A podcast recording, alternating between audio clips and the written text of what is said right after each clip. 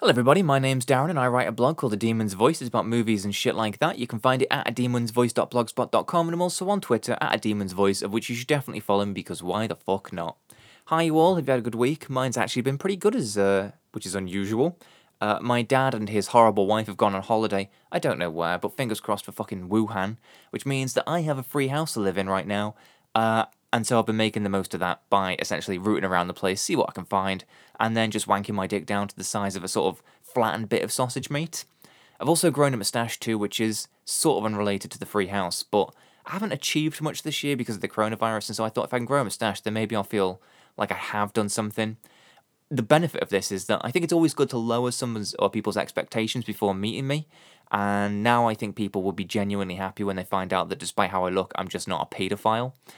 I've also been watching quite a lot of Game of Thrones for the first time recently. Uh, I don't know if you've seen it. It's quite good. Who knew? I got to the episode where Ed Sheeran turns up, and I just let I was like, why? Why is he in this? Like, beyond the fact that I don't like Ed Sheeran, like celebrity cameos are the most pointless thing ever because they just take you out of the moment, don't they? You're not immersed in the world of Game of Thrones now. You're thinking, oh, there's Ed Sheeran. Also, I don't like Ed Sheeran. And then in the next scene, Jim Broadbent turned up, and I thought, oh, Jim Broadbent's in this now. He's really good because I'm a hypocrite. I also really wanted to read my book and so I and it was a sunny day, so I thought I'll go to a field that I know, which is fucking miles away, because I'll be able to enjoy the walk and then sit on the bench there and enjoy my book.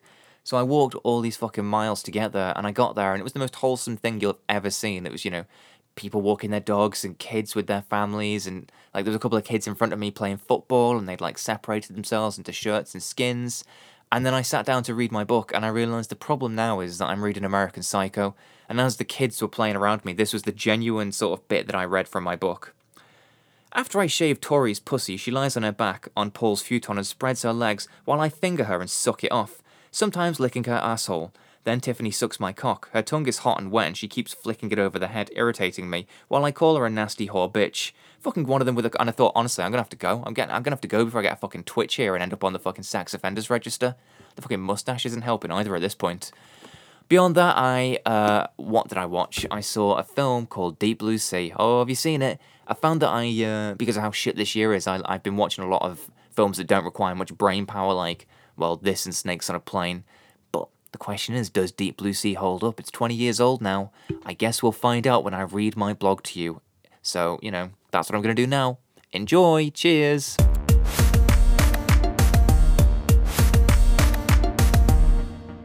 At one point in Deep Blue Sea, the genetically modified and super intelligent psycho sharks begin to strategically destroy the CCTV cameras that are being used to observe them, and I fully understand why. Ever since I was a kid, I have been paranoid that I am unknowingly being filmed for a hidden camera show and that I'll do something embarrassing before I find out that I'm being watched. We all do odd things when we're alone, don't we? Some of us run up the stairs on all fours because of how much more efficient that makes the journey. Some of us make the dog noises whilst we do it. Some of us even do a tiny little shit on the floor when we get to the top before then waiting for our master to return home to rub our noses in it.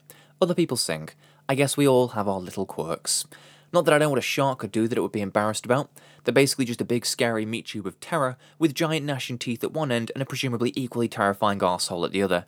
They're the Gary Busey of the fish world.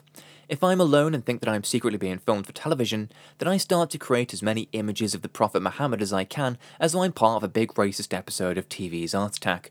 At least that way I might not be able to know whether or not I'm being filmed, but I can sure as shit guarantee that they won't be putting it on TV anytime soon.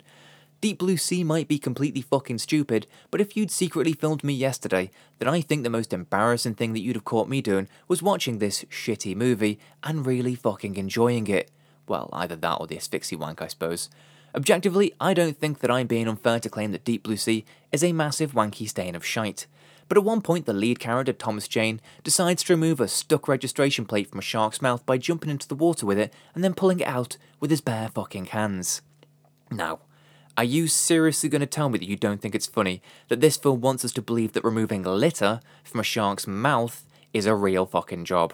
And even if it is, we're meant to believe that there's no better way of doing it than jumping in and pulling it out with your bare fucking hands. The only way that I can think of that being any more unnecessarily dangerous would be if Thomas Janes had first smeared himself in chum before jumping into the water and calling the shark's mum a fucking slut. When his boss Samuel L. Jackson asks him why he wanted to be a shark wrangler, Jane answers that, I've always liked the water. but surely there are safer jobs that involve the water if that's the main appeal. Be a lifeguard for fuck's sake. Even those trainers that wank off killer whales at SeaWorld have a safer job than him, and they're getting ragdolled around and fucking killed all the fucking time. And yet, as Spinal Tap's David St. Hubbins so profoundly declares, it's such a fine line between stupid and clever. Is Deep Blue Sea one of those movies that carefully walks that line? No. I've already said that it's really fucking stupid. But watching it walk a tightrope of being both pure entertainment but also unwatchably fucking dumb was as magical as seeing how fucking well Samuel L. Jackson appears to have aged in the 20 years since this film was released. To fill you in on what the film is actually about, a scientist has created a bunch of super smart sharks in an underwater lab because she wants to find a cure for Alzheimer's? Sure, why the fuck not? I don't know what the logic of that is, but the super smart sharks retaliate by flooding the lab and killing the super dumb scientists. At one point, a scientist has his arm bitten off as he lights a cigarette in a scene that could otherwise have been the most effective anti smoking advert that I've ever seen in my fucking life. With the sharks having escaped and somehow managing to destroy the exits, the few surviving scientists conclude that the only way out of their base is to now go deeper down into it. In many ways, Deep Blue Sea is the Dante's Inferno of the cheesy subgenre of shark centered B movies. The lead scientist then admits to everybody that it was her who made the scientists who made the scientists, who made the sharks smarter for her research. If only she made the fucking scientists smarter for her research. This leads to the, everybody, uh, the dumb scientists that I've just mentioned, being really mad at her, and I'm not quite sure why. Think of how much good a cure to Alzheimer's would be, compared to the risk of having a clever shark get loose. Sharks are scary, but I refuse to cower before a creature that's greatest weakness is the Chinese love of fucking soup. In actual fact, I think this scientist gets shat on by the other characters because of the simple fact that she's, as Roger Moore would say, a woman. Ah, Moonraker. That's when Bond meets uh, Dr. Holly Goodhead. Grow up, everyone. It's not a funny name. Yes, it is. Gratuitous underwater scenes aside, though, there's one female character that suffers an insanely gruesome death that goes completely unacknowledged by her male friends, with another being bitten right between the legs. By a shark, obviously. If it's not okay for a president to grab a woman by the pussy, then I certainly don't see why it'd be okay for a shark to do it. If you can get past the film's occasional descent into casual misogyny, though, I think there's one scene in this movie that makes the whole damn thing worth watching. LL Cool J quickly escapes by hiding in an oven, which is funny enough in itself, but even funnier when the shark then turns up a second later to turn the fucking oven on.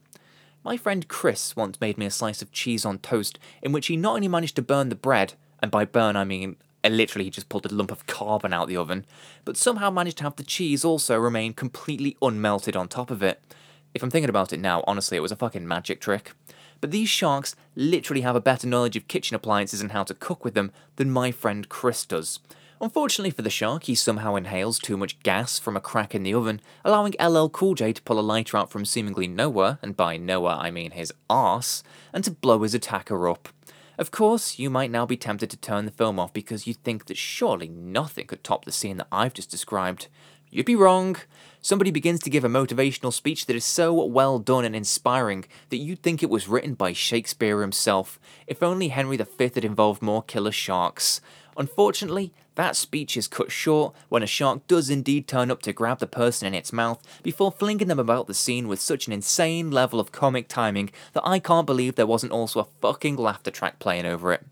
People always talk about there being a type of film that's so bad that it's good, and Deep Blue Sea fits perfectly into that bracket. I think the trick is to try and make an actually good film and fail, but to fail in a way that is still kind of inventive. With a truly great film, you might experience such a cinematic journey that you feel like you've been changed as a person from watching it. You might get gorgeous cinematography in which the images of such unquestionable beauty end up burnt onto your retinas. You might even spend time with some truly deep characters that are so well acted it's as though the performers have reached down into their souls to discover what truly makes us human. With Deep Blue Sea, I saw a shark fire Stellan Skarsgård through a plain glass window like he was a fucking missile.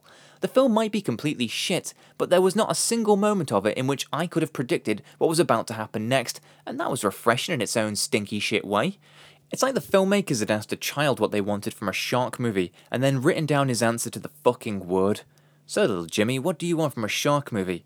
Well, little Jimmy responds whilst chewing on fucking crayons. I want a big shark, and the shark hooks a man in an oven, and the shark throws a man through a window, and the shark grabs a woman by her pussy. Admittedly, that kid does sound a little unhinged, but the results here speak for themselves. It might not be up there to the standards of Jaws, but with the exception of having Samuel L. Jackson scream that he's had it with these motherfucking sharks in this motherfucking sea, I'm not sure how it could have been improved. Oh yeah, the misogyny. Thanks for listening, motherfuckers, and see you next time.